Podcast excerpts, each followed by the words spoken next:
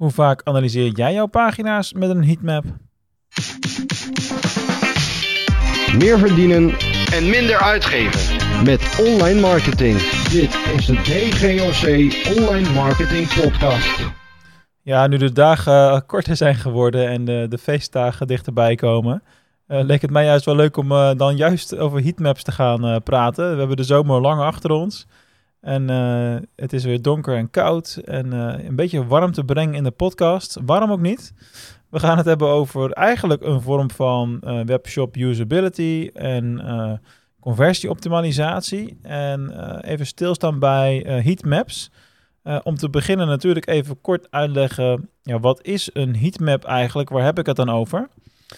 De basis daarvan is dat je door middel van een, een kaart, een soort layover op jouw webpagina of een productpagina of op de homepagina van je webshop, dat maakt niet zo heel veel uit.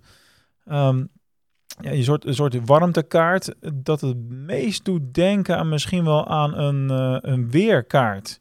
Met eh, de zones die daarin zitten, waar hoge drukgebieden zijn en waar lage drukgebieden zijn.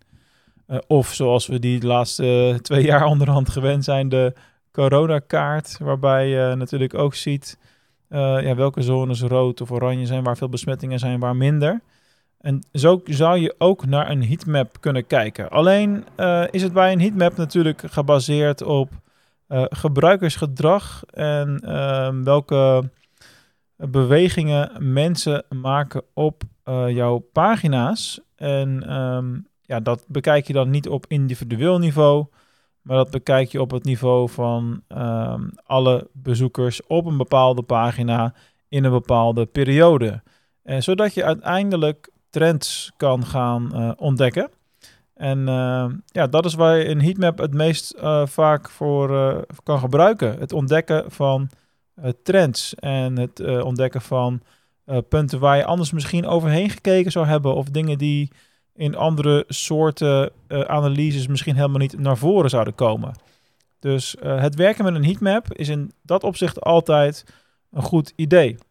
Eh, wat het uiteindelijk doet in de basis is dat de heatmap vertelt jou op welke plaatsen mensen bijvoorbeeld lang stilstaan of welke deel van de pagina mensen gezien hebben, waarop geklikt is, waar muisbewegingen naartoe zijn gegaan.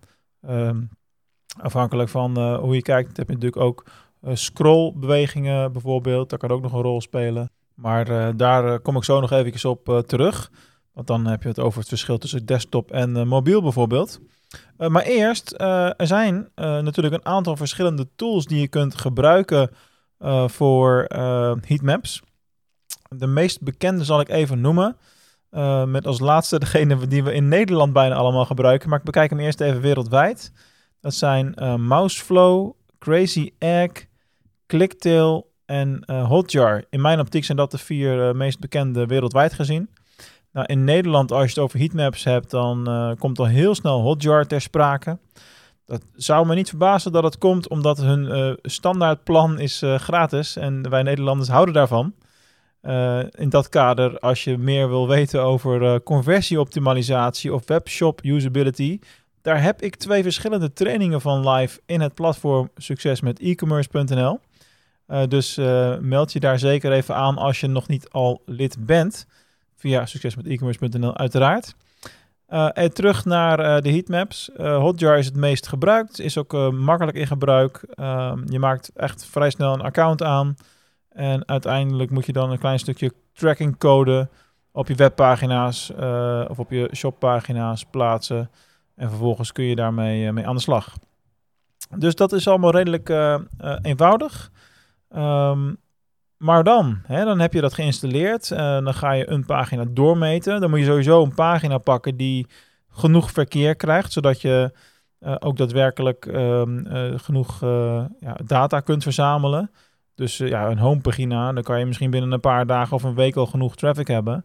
Maar een specifieke productpagina, ja, voordat die een keertje 500 tot 1000 eh, bezoeken heeft gehad, ben je vaak wel een tijdje verder, zeg maar. Dus eh, let daar vooral heel erg op, dat je wel kijkt wat voor soort pagina's kan ik hier nou eigenlijk het beste doormeten. Of als ik een categoriepagina of een productpagina wil, ga ik dan ook even extra promotie doen, zodat er meer mensen op die pagina komen, zodat ik sneller kritieke volumes kan, eh, kan halen. Dat is wel een belangrijke natuurlijk. Uh, maar goed, dan heb je het eenmaal gedaan uh, en dan ga je ermee aan de slag. En dan ga je eigenlijk een aantal verschillende soorten heatmaps creëren in Hotjar dan. De eerste is gewoon de desktop heatmap. dus dan kijk je naar um, hoeveel procent van de mensen heeft welk gedeelte van de pagina gezien. En dan hebben we het altijd in online marketing termen, althans hebben we het over pagina's boven de vouw en onder de vouw. Het woord vouw is misschien een beetje raar, maar als je een webpagina bekijkt, kun je hem op jouw beeld altijd tot een bepaald punt onderzien voordat je moet beginnen met scrollen. Dus alles wat boven de vouw zit, heeft als het goed is een weergavepercentage van zo'n 100%. Ja, en alles waar mensen voor naar beneden moeten gaan, dat zal wat meer afwisselen. Dus uh, het percentage wordt natuurlijk naar beneden steeds lager. Daarom moet je ook de belangrijkste content die je echt wil overbrengen goed bovenaan zetten. Uh, dus daar begint het al mee. Uh, bij desktop kun je natuurlijk daarnaast ook de klikken goed doormeten. En hoe langer iemand op één bepaald punt is uh, met de muis, de, hoe, hoe, roder die vlek wordt. Dus het begint met groen en het gaat langzaam naar rood. Dus hoe donkerder de vlek, hoe meer activiteit er op een bepaalde plek op de webpagina is, bijvoorbeeld. Nou, dat heb je dus voor desktop. je hebt het apart voor tablet, de heatmap.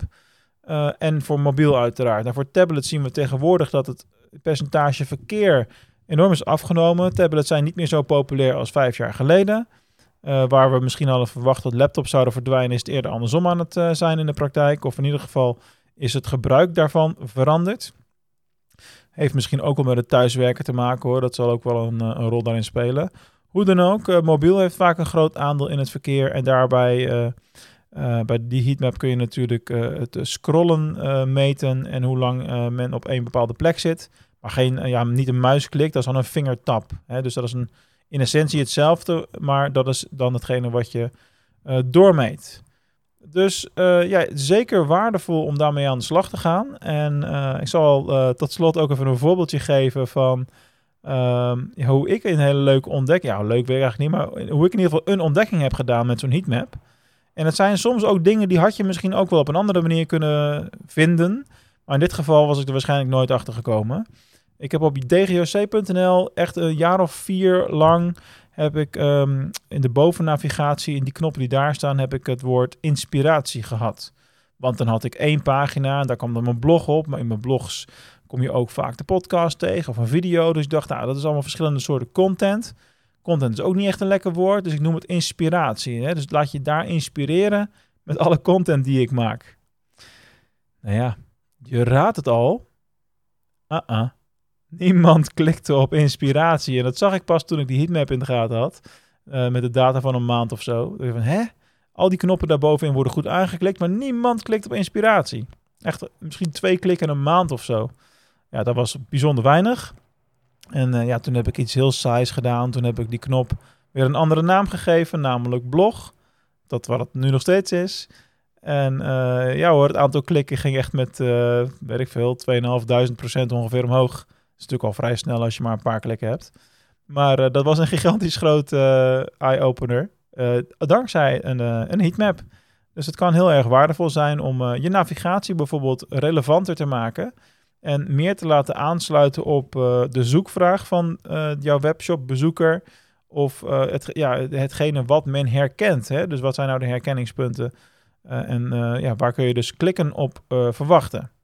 Um, tot slot, tot slot, uh, want ik zei net dat ik daarmee zou eindigen. Als je met heatmaps werkt en je bent ze aan het doormeten, um, zorg er dan ook voor dat, dat je dat tijdelijk doet elke keer. Of dat je altijd een lopend project hebt. Op het moment dat je geen data aan het meten bent, dan wil je de broncode van de heatmap eigenlijk ook elke keer even verwijderen. Dat lijkt een beetje omslachtig en gedoe. Maar toch raad ik dat aan, omdat uh, zeker ook bij Hotjar zie je toch wel dat... Uh, uh, de trackingcode van Hotjar vraagt wel het een en ander van het geheugen, zeg maar. Waardoor je webpagina toch een net een klein beetje langzamer wordt. Dus ik zou het vooral adviseren om het doelmatig in te zetten. Dus ja, zet eens een test op, ga ermee aan de slag. En ja, veel succes ermee. En tot volgende week.